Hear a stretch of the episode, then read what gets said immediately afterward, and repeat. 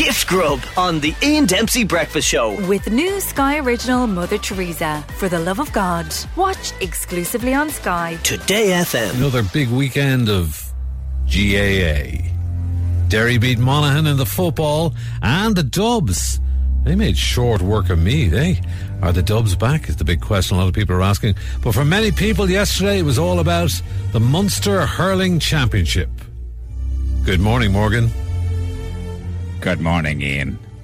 We've arrived at that time of year where people in Munster hurling are all saying the same thing get busy living or get busy dying.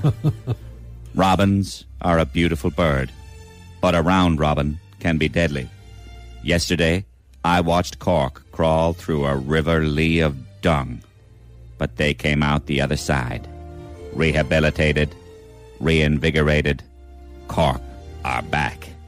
Waterford simply had no answer in Walsh Park to Seamus Harnedy, St. Edith's. Some birds weren't meant to be caged. But me, I was down in Ennis, where the real madness happened. Clare versus Limerick.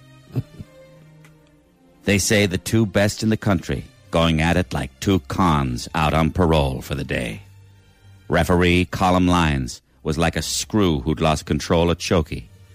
Limerick, Gearóid Hegarty, was like a set of traffic lights. Two yellows and a red. Seems like everybody from the banner wanted to give him the electric chair. And Tony Kelly, Ballyea and Clare, points from everywhere, including two from the end of the world, his own 60 yard line. After the game, Tony broke the world record for the number of lookets in one interview 16 in total. One looket for every point he scored.